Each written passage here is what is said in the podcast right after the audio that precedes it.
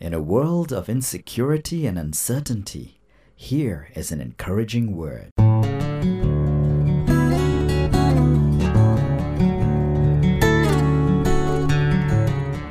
It's very easy to feel adrift in this world, unsure of which direction to take. Ask God to lead you on the right path. Teach me to do your will, for you are my God. May your good spirit lead me on the level ground. Psalms 143, verse 10.